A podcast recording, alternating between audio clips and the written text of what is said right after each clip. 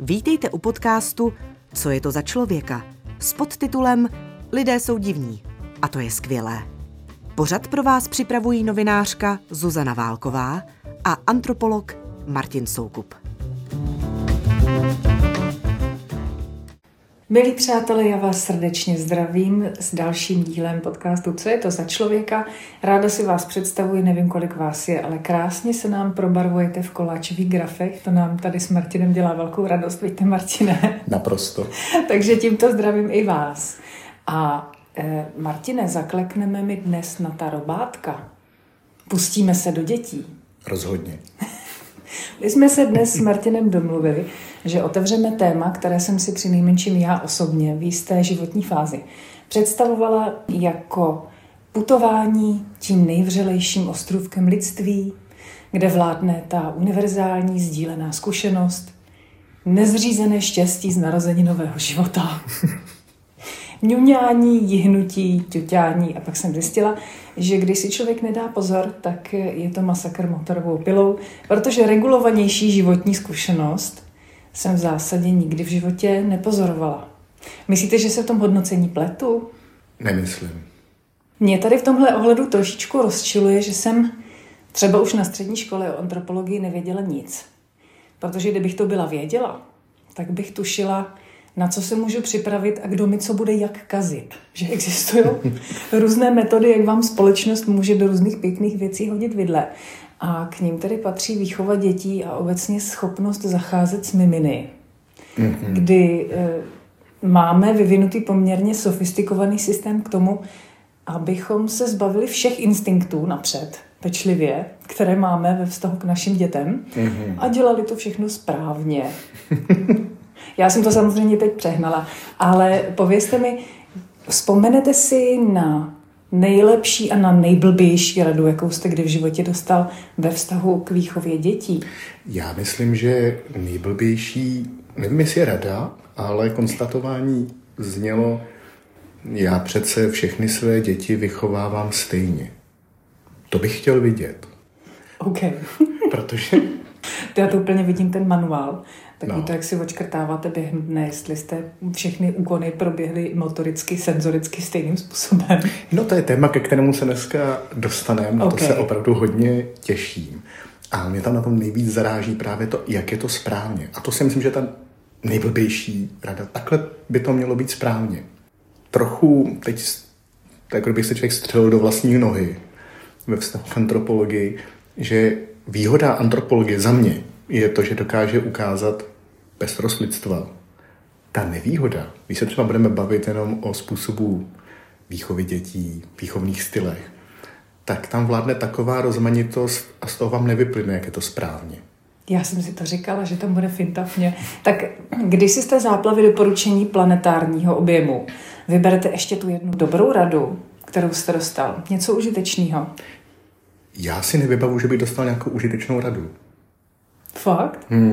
A pozor. Marnilo mi v paměti, jestli jsem dostal nějakou radu, kterou bych považoval za dobrou. Teda pamatuji si na momenty, kdy jsem se učil, to bylo jediné, co jsem přistoupil, kdy jsem se učil manipulaci s dítětem. Ono je to malinké, křehké. A my se bojíme, že to rozbijeme. Přesně tak, protože to je křehké jak hračka, že tomu nějak ublížíme, tak na to jsem přistoupil, to mě přišlo docela užitečné. Takže to sice, vlastně to je rada. Jako ve chvíli přijdete někam na ten kurz, tak je to svého druhu rada, že vám řeknou, jaké chvaty použít, aby to člověk, to dítě přetočil a tak. A nevykloubil tomu ručičku, nožičku a tak. A nebo to vůbec přetočil, protože se bojí si pohnout. Přesně tak. Já jsem si v téhle souvislosti uvědomila, že ještě existují dvě kategorie různých rad, přičemž ta druhá množina je prázdná. První množina jsou nevyžádané rady, a druhá množina jsou rady, které opravdu akutně potřebujete. Hysterčíte, aby vám to někdo řekl, a on nikdo takový není, takže skončíte na modrém koníku. Víte, co je modrý koník? Ne. Rád se poučím. To je mimískový blogísek na internetu, obrovská, mateřinská, to je vlastně mozek lidstva CML. Přesně. To je centrální mozek lidstva přes mlíko z prsů třeba. Aha. No, ale nebudu do toho teď zabředat, já bych jenom chtěla se s vámi podělit o dva postřehy, které jsem utržela já, jako nastávající matka. Jeden byl pozoruhodně výmluvný ve vztahu k tomu, jak si myslím, že měla probíhat výchova dětí v uplynulých dekádách. A to jsem se tehdy ještě s velkým pupkem svěřila osobě blízké, spřízněné, že tady mimino bude a tak. A dostala jsem jediné poznámky. No hlavně k tomu furt neběhej, když to bude brečet. Ajaj. OK. Ne, hlavně to nezvedej, když to bude furt brečet. Nech to vybrečet. To ne. Jenom, že prostě nemám reagovat na signály vycházející z toho živého tvora. To bylo strašně roztomilý. Tak to jsem se rozhodla, že se tomu vůbec nebudu nějak vyjadřovat. A druhou radu, ale ta teda patří do kategorie jednorožci. Tu mě s mým mužem udělila naše přítelkyně, moje nejlepší kamarádka Ivona, která je zároveň dula. A vedle toho je dokumentaristka a v podstatě svatá bytost. A my jsme se jí nějak svěřovali s nejistotami ohledně průběhu porodu a můj muž se nějak tvářil, že neví, co by dělal, kdyby náhodou jsme to nestihli do nemocnice. A ona, protože ví, co se má dělat, i když to na vás přijde v obýváku na koberci z IKEA, tak se na něho podívala a říkala, no a ty máš jenom jeden úkol, nepustí to miminko na zem. To je ale dobrá rada. Já si myslím, že to je super. Ale k té první, to mě překvapuje jedna věc. Jakou setrvačnost tyhle rady mají? Když jsme se bavili o tom, že si dneska budeme na toto téma povídat, my se určitě dostaneme k tématu porodu, to ještě budeme asi řešit v jiném podcastu. Dnes to budeme obcházet velkým obloukem. Tak. Ještě na to nejsem připravena mentálně. Já nejenom mentálně, ale ani obsahově a já jsem jenom tichý pozorovatel, protože tam mám obrovský respekt, to je téma, které já mohu jenom tak si o něm něco myslet, ale ten prožitek, emoci já tam mít nebudu, takže obrovský respekt. Ale ty rady typu hlavně k němu nechodit, když pláče, nezvedat, neutěšovat a tohle nejenom, že se to praktikovalo, třeba i v socialistickém Československu, kdy se radilo, jak často má být dítě krmeno, jak k němu chodit nebo nechodit. A ne je to vlastně výchova k takovému jako citovému analfabetismu, protože jediné, co to dítě vlastně potřebuje, nebo jak se může vyjádřit, něčeho se dožadovat, tak je třeba právě pláč. Těch prostředků moc nemá. A na tom je pro mě nejdrsnější skutečnost, že ten přístup k dětem a k výchově, tak se zrodil z anafismu. A později se tyto myšlenky tak zbavily toho nacistického nánosu a reprodukovaly se dále. A dosud se vlastně takové rady používají. Ona zatím stála lékařka Johanna Haarer, která napsala knížky velmi tehdy populární, Německá matka. A později napsala třeba knížku Maminko, vypráví mi o Hitlerovi. A tam byly přesně tyhle ty rady v té knížce, jak vlastně maximálně vychovávat poslušné dítě, které bude dobré pro ten stát. A těch knížek, té knížky Německá matka, té se prodalo snad 700 000. A bavíme se o kterém roce? To je tak polovina 30. let? To je polovina 30. let a jedna z těch knížek, ta vyšla myslím v roce 1939. A ona pak skončila v roce 1945, tak skončila v internačních táborech spojeneckých sil. A později se vlastně vůči tomu, jak ona vychovávala sama, protože ona měla 5 dětí, 2 z toho snad byly dvojčata, tak ty děti vlastně trpěly celou řadu psychických problémů na základě způsobných pravděpodobně těmi styly výchovy. Mm-hmm. A teď si vemte, že to jenom z toho vymažete ten nacistický nános, ten nános té ideologie A pak vlastně dochází k té výchově jako těch ideálních jedinců pro ten stát. A když jsem si v tom četl, tak jsem se nemohl vzpomenout třeba, nemohl nevzpomenout na Huxleyho a jeho konec civilizace. Jak se nám vychovávají, reprodukují děti. Já, abychom naše posluchače ubezpečili, že se o těchto věcech nemusíme ani nepotřebujeme bavit s náznakem nějakého skandalizování, tak já ze stejného období jsem se nechala omráčit jiným aspektem. Třetí říše a různých metod, jakým v té době řídili porodnost a i systém sociální péče a regulovali způsoby, jakým se matky tehdy staraly o svoje děti. A to je fenomén, který my známe, nebo já jsem ho dlouho znala jenom z televize. Jednalo se o síť institucí Lebensborn, o které my si tam představujeme, že ty krásné pany s květy ve vlasech souložily s těmi důstojníky a ano, tohle je vlastně fikce a možná k něčemu takovému docházelo, ale to nebyl primární účel těchto soukromých klinik většinou, roztroušených po celém Německu a těch okupovaných územích. Ale byla jsem šokovaná, že se vlastně nacistům podařilo na jedno z výjimečných oken v dějinách 20. století destigmatizovat svobodné matky, protože ten systém potřeboval dostatečný přísun kanonem futuru, co si budeme říkat, že to bylo jiného. Takže oni byli schopni nabídnout špičkovou lékařskou péči všem matkám, které otěhotněly třeba omylem, tak bylo možné na tu kliniku přijít v bezpečném, čistém prostředí, tam to miminko porodit a pak se s ním rozloučit s tím, že bylo zabezpečeno, že se mu dostane řádné péče a výchovy v některé z rodin výše postavených, která z něj právě nakonec vychová toho řádného občana.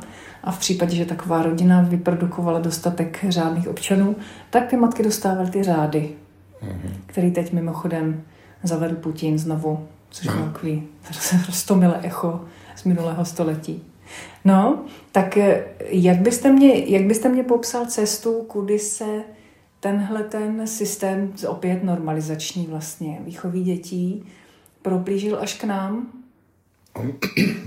Z nějakého důvodu s námi zůstává. To nebyla jenom otázka třeba socialistického Československa, ale všechny ty dobře míněné rady, jak třeba často má být dítě krmeno, jak často má být kojeno. Tam byly přesně napočítané vlastně ty hodiny a už nevím, kde jsem přesně tohle to četl, ale ta formulace se mi nesmírně líbila, že stačí překonat ten pud. Že ať to dítě počká, tak ten pud v nás, že ho máme nakrmit, že je potřeba ho překonat. To samo o sobě mně přijde takové slovní spojení, které má za mě velkou výpovědní hodnotu, proč mám překonávat vlastně. A z nějakého důvodu, protože naši rodiče byli nějakým způsobem vychováváni a přejali nějaké principy výchovy, tak ty přinášeli do vlastní výchovy. A já tady nechci obtěžovat příliš odbornými pojmy, ale mně se vlastně líbí, jak to krásně formuloval Pierre Bourdieu, to byl francouzský sociolog, který říkal, že vlastně dochází k tomu, že existuje něco, čemu on říkal strukturovaná struktura a strukturující struktura. Že my se zkrátka do něčeho narodíme, ta strukturovaná struktura, nějaké pojetí výchovy, institucí a tak dále. A my část toho přejmeme, ale tím, jak se chováme, že jsme vlastně tou strukturující strukturu, že něco přenášíme do vlastní, třeba v tomto případě výchovy. Když jsem na toto téma jednou narazil, když jsem si povídal takhle se skupinou, tak jsem se ptal na názory na fyzické trestání dětí. A byl jsem velmi překvapen, jak mnoho lidí kolem 20 let považovalo fyzické trestání dětí vlastně za, jo, to se přece občas stane. A když se pak zeptáte, proč, to já jsem taky dostal, když jsem byl malý. A to je přesně ta strukturovaná struktura, ta strukturující struktura. Protože já jsem někdy dostal, když jsem byl chlapec, tak přece je normální, že někoho potrestán ve výchově, protože k té výchově patří. Za mě teda to musím podtrhnout, nepatří. Jo? Fyzické trestání za mě nepatří do výchovy dětí, fyzické násilí nepatří vůbec nikam. Natož do výchovy dětí a vím, že možná teď se spousta lidí, kteří nás poslouchají, možná durdí a říkají tak, ale jako někdy je fakt škoda každé rány, která padne vedle. To je strašlivá věta. Ano, za mě je škoda každé rány, která padne. Kamkoliv. Přesně tak. Kdybych se mohla vrátit k jedné poznámce, kterou jste přičinil před chvilkou, tak to je moment, který ve mně probudil emocionální reakci v podstatě okamžitě. A to je ten požadavek, s kterým se třeba čerstvé matky prvorodičky setkávají okamžitě po porodu, a to je požadavek na překonání pudu. Mm-hmm. A nebudeme se tady dojímat nad vlastními zkušenostmi. Každopádně pro mě je požadavek a společenský tlak na to, abych překonala svůj pečující pud, hluboce traumatizující. Naprosto. A když to po mně někdo vyžaduje, tak já bych mu dala dělo. Já bych mu samozřejmě nikdy reálně nedám. Ale to jsou takové ty věci, které si potom pamatujete do konce života, kdy neposlechnete doporučování svého systému, který je naleděný způsobem, o kterém bychom si tady mohli povídat a spekulovat libovolně dlouho, ale kdy vy víte, že vaše dítě něco potřebuje, ale někdo vám řekne, nech to bejt. A samozřejmě to potom dopadne prvou švihem, protože to dítě něco chtělo a opravdu bylo potřeba se podle toho zařídit. Ono je potřeba občas ošetřit ty emoce těch dětí, když je dávají takto najevo, nebo občas je potřeba ošetřit ty emoce. Ne, a nejenom emoce, ono může jít o bolest, ono může jít o jakýkoliv jiný typ utrpení, kterému když nebudeme věnovat pozornost, tak to pak dopadne průšvihem. Naprostý souhlas a se vrátím, věřím, že se k tomu vrátíme v jiném podcastu, protože to jsme nechali tak vyšumět to téma, i právě třeba institucionalizace porodu. A těch témat, které s tím souvisí, jsou tak od toho záměrně utekly. To jenom chci upozornit posluchače, že k tomu se určitě dostaneme. Ale pro mě ta otázka, abych se třeba vrátil trochu k antropologii, tak je zajímavá ta věc, jakým způsobem vlastně v různých kulturách zachází s dětmi. Úplně v takových jako jednoduchých situacích, jako je třeba právě krmení dítěte, kde to dítě má spát. Existuje krásná knížka, která je v podstatě dneska už klasikou v oblasti etnopediatrie. A jmenuje se teda trošku divně ta knížka. Jmenuje se to Naše děti, naše světy. Což když jsem to poprvé viděl tak na knižních pultech, tak jsem o ní příliš moc nezavadil, ale pak, když jsem to přečetl, jsem zjistil, že to je vlastně fascinující knížka, kde autorka, jmenuje se Smol, křesměno si nemůžu vzpomenout, ale to si naši posluchači určitě dohledají, budou-li o tom mít zájem. A ta se zabývala takovými tématy, jako třeba kde má to dítě spát, nebo jak často má být krmeno, to, čeho jsme se dotkli, jak moc regulovat, neregulovat, jak potlačit ten pud, krmit to dítě, nebo jakým způsobem třeba má být transportováno to dítě. A tam srovnává vlastně zacházení s dětmi, třeba v případě toho spánku, u některých literárních společností, tedy společností neznalých písma, a srovnává tam jednu kulturu z Jižní Ameriky, z Afriky a jinde. A poukazuje na to, že v literárních společnostech bylo běžně zvykem, že to dítě spalo v posteli se svými rodiči. A já nejsem lékař a nebudu se pouštět na tenký led v tomto ohledu, nedovedu to posoudit, ale tvrdí třeba ta autorka, že v případě těch literárních společností je velice mizivá míra syndromu náhlého úmrtí dítěte. V podstatě, kdybych měl trošku zjednodušit ten její argument, tak vlastně říká, že pochopitelně dýchání není zlozvyk, ale abych tak řekl, že se to dítě zkrátka dostane občas, řekněme, do standby režimu. A že nakonec jako naběhne a synchronizuje ten svůj dech s těmi primárními pečovateli, kteří jsou s ním vlastně v té postýlce. A že vlastně něco takového řeší celou řadu problémů. Když na tohle téma občas zavedu řeč a diskutuji o něm, tak se ozve argument, ale to je strašně nebezpečné, protože tam hrozí, že to dítě zalehnu a že ho usmrtím, že zalehnu vlastní dítě. A to by člověk podle mého názoru musel být nalitej jak žok, aby se mu něco takového podařilo, protože děti mají neuvěřitelnou sílu v rukách a v nohách. Ostatně jsme primáti, takže ruce a nohy, prostě tam ta síla už od malička je, protože šplh. A tak to dítě jako není úplně snadné zalehnout. Tam je spíš zajímavé to, že to byla vlastně forma infanticídy třeba ještě v 19. a 18. století, kdy ty rodiče oznamovali, že to dítě omylem zalehli, ale byla to vlastně forma infanticídy. A to řeší samozřejmě celou řadu problémů, třeba i s krmením a dalším, protože když to dítě prostě leží s těmi primárními pečovateli, v tomto případě primárně s matkou, tak prostě to dítě se nakrmí, kdy bude chtít. A my víme, že v některých společnostech, jako třeba jsou Spojené státy, tak to dítě je velký jako mandle, ale už má vlastní pokojíček. a chystají se chůvičky a všechno, teď se k tomu dítěti běhá, aby se to dítě vlastně nakrmilo. A to dítě je tam vlastně izolované. Je to stejný ten model, jako když jsme se bavili o té Johanně Haarer, kde to dítě má být samo v tom pokoji. A my jsme sociální druh organismu. No, my jsme primáti, to znamená, jsme sociální druh organismu. My potřebujeme ten kontakt, my potřebujeme nějaký ten protějšek. A on samozřejmě ten kontakt nepotřebuje ani to malé dítě, ona ho potřebuje i ta matka. Pochopitelně. Protože když to mám blízko, tak se o to zvládnu postarat nebo zvládnu rychle reagovat. A je fascinující, že ten argument za lehnutím zní ještě dnešními porodnicemi v 21. století v zásadě na denní bázi. Ale to se opět vracíme k tomu tématu, které si ještě vyšetříme zvlášť. Já jsem si v téhle souvislosti uvědomila takovou další vrstvu, která mi na způsobech, jakým se bavíme o péči a výchově dětí, přijde děsivá. A to je naše schopnost lidská vymezit se vůči systému, který nám připadá úplně padlý na hlavu, robotický, odcizený, vlastně úplně strašlivě strašný. Na své dítě byste teoreticky měl sahat v gumových rukavicích a hlavně si ho neberte do postele, protože ho zalehnete. A to je naše schopnost udělat klacek i z alternativy, kdy každý, kdo není dostatečně alternativní, zažije šikanu jiným roztomilým způsobem. A to byla další ze situací, na kterou jsem vůbec nebyla připravená. A to jsou otázky typu, jak si to dítě přenášíš, až po to, jak ho necháváš vzdělávat. A fascinující mně přijde, že tyhle ty věci vždycky doprovází hněv. Čili jedna z mých prvních asociací, když přemýšlím o tom, jak se společnost vypořádává s narozením dítěte, jsou dva pojmy, jedním je regulace a druhým je hněv. Protože vždycky něco uděláte špatně, protože to špatně.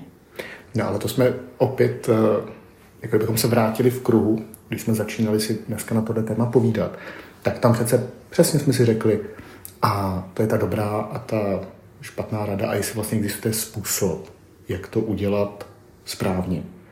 A buď lidé buď důvěřují tomu systému, ve kterém přijde dítě na svět, je v něm vychováváno, nakolik vlastně souhlasíme třeba s běžným školstvím garantovaným státem, a nebo chceme nějakou alternativu, tak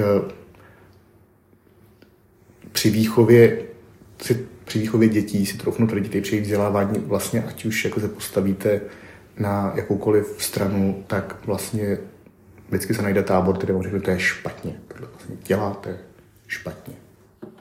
A ze své zkušenosti antropologa zažil jste nějakou společnost, kde by s tím lidi byli v míru, s tím, co se tam dělá s děckama? Tam třeba běhají a nikdo z toho nemá ujímání. No, pochopitelně. My jsme se vlastně dneska ještě nedostali na Novou Gvineu. No, a tak už je čas. Na to v dobrém tálu. Tak někdy, když vidím způsoby zacházení s dětmi a co jim je dovoleno, tak z toho bychom možná tady zešedivěli, zešílili a trhnuli bychom hrůzou, co se děje, když zkrátka vidíte to dítě v náruči matky, které a to dítě drží v ruce mačetu a s láskou tu mačetu olizuje, tak to na to jenom koukáte a říkáte si, to by u nás neprošlo. Jo? Nebo když vidíte, jakým způsobem třeba učí dítě chodit, to jsem tam takhle jednou viděl, to bylo tomu miminu, ne, jako bylo tak možná jako půl roku. A ono to dítě má ten chodivý efekt, jo? Že vlastně to dítě, když ho vezmete za ručičky, tak vlastně má tendence jako zvedat ty nožičky, že? To má ten chodivý efekt a říká se, že to je vlastně strašně jako nezdravý, protože to dítě s ním potom přestane. A četl jsem nějaké výzkum, že to je z toho důvodu, že jak to dítě roste, že už ty nožičky v jednu chvíli neuzvědne, tak proto přestane dělat ten chodivý efekt. No a ti Papuánci v Javanu, tak jsem viděl to mimo, vzali za ruce a zkoušeli s ním zkrátka chodit, tak tohle tady vidět odborník, tak se plácne do čela a řekne, to děláte špatně. Vidíte, to jsem ani nezaregistrovala, že se nesmí. Píšu si. Prý se to nesmí. OK. Ale je hezké, že jsem fakt potom narazil, mě to zajímalo, jsem narazil na nějakou studii, která vlastně říká, ne, to není otázka, že to je špatně, že to dítě s ním přestane v jeden moment, ale zkrátka ty nožičky neudržíme. Mm-hmm. No, ono to si souvisí asi s rozvojem břišních svalů, vzhledem k tomu, že malé děti běžně nedělají sady lahy, tak bych si to tak nějak uměla představit. Ale víte co, ono s tou výchovou a tou péčí o dítě s tím je spojena spousta dalších témat. Jsme se dotkli třeba krmení. A abych zůstal na chvilku na Nové Gvineji, byť se to netýkalo pouze Nové Gvineje, firmu nebudu jmenovat, ale dodávali umělé mléko do celé řady lokalit těch zemí globálního jihu. To byl Johnson a Johnson. Já jsem to nechtěla říct, ale dobře. Vy jste nemusel, já můžu říct, že jsem to četla v časopisu New Yorker, kde stále ještě probíhá vyšetřování tohoto roztomilého nadnárodního giganta. No a byl to velký malér, protože jedna věc je, že přesvědčíte, že to umělé mléko je výrazně lepší, proč by bylo překonat pud opět. Ale zároveň neudělali osvětu. Takže ty děti velmi často umíraly na podvýživu, protože toho sušeného mléka rozpouštěli ve vodě velmi málo. Nechám stranou hygienické podmínky, za kterých vlastně to mléko se vyrábělo. A pak to vedlo k celé řadě úmrtí dětí na podvýživu. Mm-hmm. A pokud se nepletu, tak tam šlo o dodávky umělé výživy do afrických států, to je ta poslední kauza, kdy kromě toho, že se pracovalo s tím, že nemůžete to mléko rozpouštět v jakékoliv vodě, což je z naší strany triviální poznámka, ale nikoliv triviálně proveditelná tam o těch zemích, kde se bavíme občas, tak šlo i o to, že tam dodávali tu umělou výživu nižší kvality, než putovala na západní trhy. Přesně tak. Takže to máte v zásadě ničení na třetí. Ano. Tam bylo hned několik těchto faktorů, včetně teda, nejenom horší kvalita, ale včetně chybějící osvěty, vysvětlit to. A to pak vede k těmto typům problémů. A opět tam je nějaký, máte ten jako mechanizovaný model snaha překonat pudy. Mě v té souvislosti ještě napadl jako příklad, on je to klasický a poměrně známý experiment, kdy na primátovi testovali, čemu dá přednost. A to je známý experiment drátěné matky. A abychom se vrátili k tomu, že my jsme dotyková společnost, jsme dotyková zvířata. A to se na nikoho neurazím, když říkám, já jsem to díval jako antropolog, tak nás považuji za druh, který je řazen do řádu primátů. A postavili drátěnou matku a pak takovou, řekněme, plyšovou matku. A ta drátěná dávala to mléko, to mládě primátí se mohlo kdykoliv napít, tak ono si k té drátěné matce teda jako odskočilo. Ale trávilo ten čas u té plyšové, protože k drátu se úplně nepřitulíte. My jsme zkrátka dotyková společnost, jsme dotykový druh. A abychom se třeba vrátili ke způsobu, jakým se přicházelo na svět, tak bylo naprosto běžné, že dítě separovalo od matky a matku od dítěte.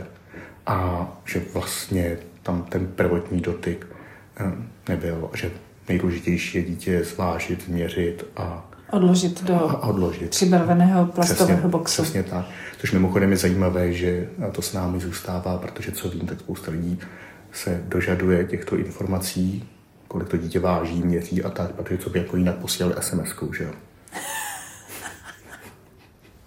To je ta úroveň, to jsou prostě roztomilí návyky typu, to je úplně stejné jako se známkováním ve škole, když jsem ty koule dostával, já nevidím žádný důvod, proč by ty koule nemohl dostávat i můj potomek.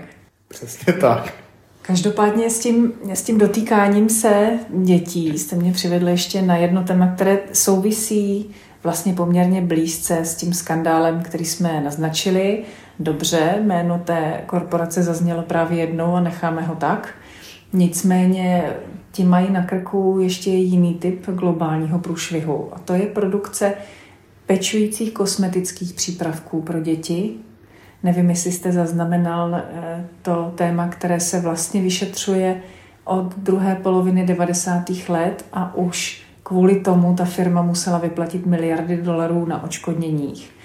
Protože do všech těch zasypávacích pudříčků a pudrem nasycených krémů proti opruzeninám se přidává Teď mě budete muset zastřelit, abych si vzpomněla, jak se řekne český talk. To nevím, jak tam dostaneme. To budu muset střihnout. Ale to je vlastně hornina rozemletá. Něco jako nějaký typ křídy, teď si bohužel opravdu nespomenu, jak se to řekne česky, ve kterém je nezanedbatelné procento azbestu. A ten azbest, to je, přátelé, problém. No to tedy. Takže se řešilo s rozšířenými zornicemi, že tahleta praxe prostřednictvím mohutného reklamního mechanismu se do matek a obecně rodičů i otců se pumpovalo od 50. let 20. století, že kdo dětem nesype na prdýlku pudr, tak není dobrý rodič. Přičemž rodiče se ten pudr naučili používat taky. No a potom incidence různých typů rakoviny vystřelila do takových závratných výšin, že se s tím ta korporace bude ještě nějakou dobu vyrovnávat. A v zásadě mi připadá zvláštní, že zatímco to téma rezonuje v severní části amerického kontinentu opravdu posledních 15 nebo 20 let, tak když se o něm chce člověk něco trochu dozvědět u nás, tak musí mít předplacený Netflix, anebo musí odebírat magazín New Yorker a tam si tedy počte. Čili ten ekosystém biznisový, který roste na tom, jak my zacházíme s dětmi, to je teda taky masakr motorovou pilou. To teda.